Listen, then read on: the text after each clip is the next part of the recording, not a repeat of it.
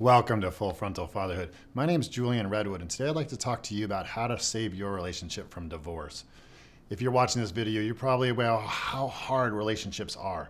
They put a lot of strain on us to have a team that can function through all the intense difficulties of having kids and going through life. We aren't taught how to have that kind of teamwork, and all too often the team fails in the face of those stresses.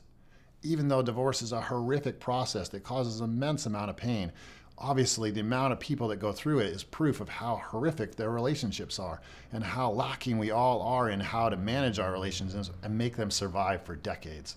So today I'd like to talk to you about what the problems are and what are some solutions so you can prevent that situation from happening for your family. So the primary reason why our relationships end up in failure and divorce is because we stop being able to work with our partner as a team. The relationship stops being able to handle the difficulties. And usually this is a result of that we stop being able to talk to our partners about the difficulties. Why is it at the beginning of the relationship it's easy to talk about the difficulties and the potential challenges, but later on in a relationship becomes harder and harder? Usually this is because the hurts get built up and there's a pain that is left unresolved. We get hurt in little and big ways throughout the relationship. And if our team doesn't have the ability to talk and resolve those issues, it leads to a bigger and bigger divide in the team. Soon, all we see is the person from a distance, built up with resentment and projections about who they are. We forget the part that we love, and we lose contact with the wonderful person that we originally fell in love with. This actually happens for me with some regularity with my wife. We'll get in the middle of some fight, and pretty soon I hate her. I can't believe she's saying the things she's saying to me, and I can't believe how unsafe I feel with her. I forget in that moment how much I love her, and all I want to do is get out and run. Divorce looks really attractive to me. Fortunately, I know that this is what happens for me, and at the same time, I'm watching myself have these thoughts, and I don't believe it. I've been through it enough to know that within an hour or two, we will have resolved things, and I'll be back to loving her, possibly even loving her more for having worked through something. But it blows my mind how, in that moment, I hate her so deeply. And if I didn't have that solid thought of, I can work this out with her, and I know that I actually love her, and I'll get to that other side, I would possibly go down a road that would lead to a worse and worse situation. It's this lack of information and this lack of confidence that couples have that leads to this split.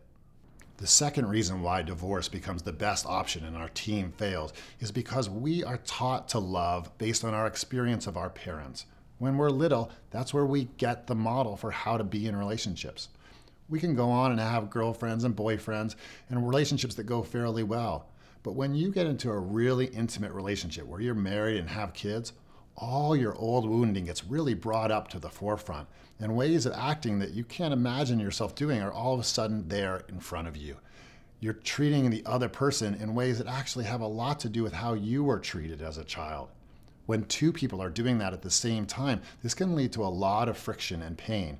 And a couple's ability to handle that friction and pain is usually pretty minimal because we aren't taught the skills of how to resolve these really deep wounds and hurts.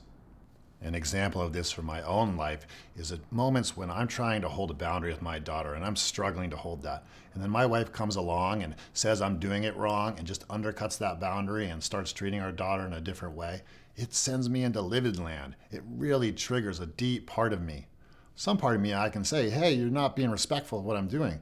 But the level of anger that I, comes up in me in that moment is clearly disproportionate to what she's doing.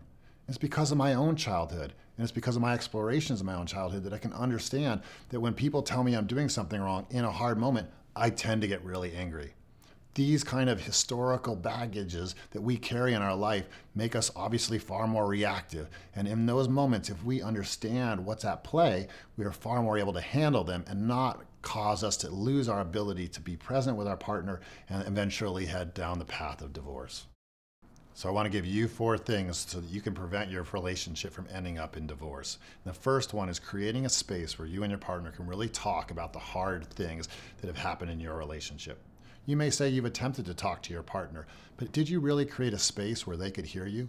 So often we say something when it's not a good time and it just triggers the person, and of course their defenses come up. But if you can create a space where they're available to hear you, it's deeply healing. My way of doing this is to go to my partner and ask her to listen to me. I say, hey, I'm really struggling with something. Can you just sit there quiet and listen to me while I get this off my chest so I can feel closer to you? By asking her and stating my intention, I'm bringing her into awareness of what is happening for me, and thus her compassion is more likely to come forward and she'll be available to hear me. She'll be able to keep her own defenses in check because I've asked her to sit there quiet. Even if she's having reactions within herself, she has to keep her mouth shut and just look at me. Then take that space to really share what's going on for you. Don't worry too much about saying it right. Just get out what's happening for you. Share the hurt, share your anger, share your pain. And as you speak it through, it will come to calm down as you go through it all. And if it's not calming down, then share it again because there's some way in which you feel the other person isn't really hearing you. Maybe they're not looking you right in the eye or they don't seem really present to you. And you could tell them that. But share what's going on and how you felt hurt and let them hear you.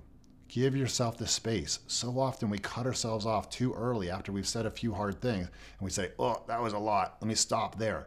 But then we've just said hard things to our partner and it's going to leave them with hurt.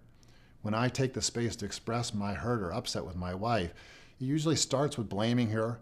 But after I've gotten the blame out and some of the anger, some of my own ownership of what I've done can come to the forefront.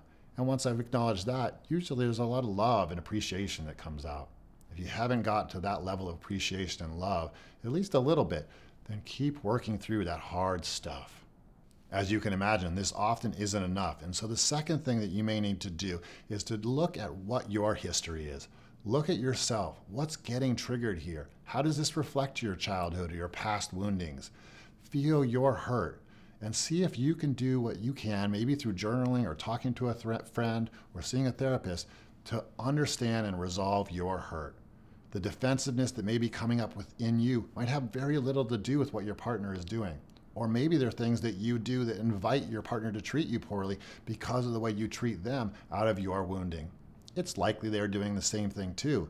And if both of you can look at your history and feel it and explore it, then you stop being so much the victim of your history and start to gain some power in relationship to it. Still, these are very hard things to do. And so the third thing you need to do sometimes is see a couples therapist. It really helps to have somebody else join you in this endeavor and create the space where you can really hear each other and work through the past hurts, whether from your own individual lives or from the woundings that have happened in the relationship. Whatever resistances you have to a couples therapist thinking they won't help much more, get over it sure there's mediocre therapists out there, but a person being with you and helping you guide through this process can save so many relationships. And I really recommend you look at whatever resistance you have to surrendering into that process and go and get the help that you need to enable you to find the love within your relationship and move on to the rest of your life with your partner. The fourth thing is just a little sub note. What has really saved my relationship with my wife is that since we've had our daughter, we regularly take an overnight to get away and go and experience each other again anew. A date night really doesn't cut it in my experience. You go out, you're tired, eat some food, you chat about a few things. There's not the space to really see each other and enjoy each other in the way that really feeds your heart when you can go away for an overnight, not worry about the kids at all, have the space to take a nap, have a drink together, maybe talk, talk about what's been bugging you or what's on your mind, connect emotionally, have physical intimacy, sleep, play together, enjoy each other, wake up in the morning, maybe have some room service or some other enjoyable act, maybe a little more physical intimacy there's that spaciousness where you can enjoy each other. And it's amazing. Every time I do this, I'm shocked at how much more I love my partner, remembering the joy that we can have together. A joy that's really hard to have when the kids are around and pulling on you in lots of different ways. So, if your relationship is on the verge of divorce or you just want to prevent it from happening down the line, use these four things to make sure that you can have a thriving relationship with your partner take the space to really create conscious communication with your partner so you can have a thriving team. When you have problems that are deeper from your own history, address your own wounding. Sometimes get a therapist because it really helps to have a third person in the mix. And get really regular, fun time with your partner so you can remember the joyful, loving aspects as well. Thank you for joining me for another episode of Full Frontal Fatherhood. I'd love to hear how you have survived divorce. Please join the conversation below, and I'll see you next time for another episode of Full Frontal Fatherhood. Take care.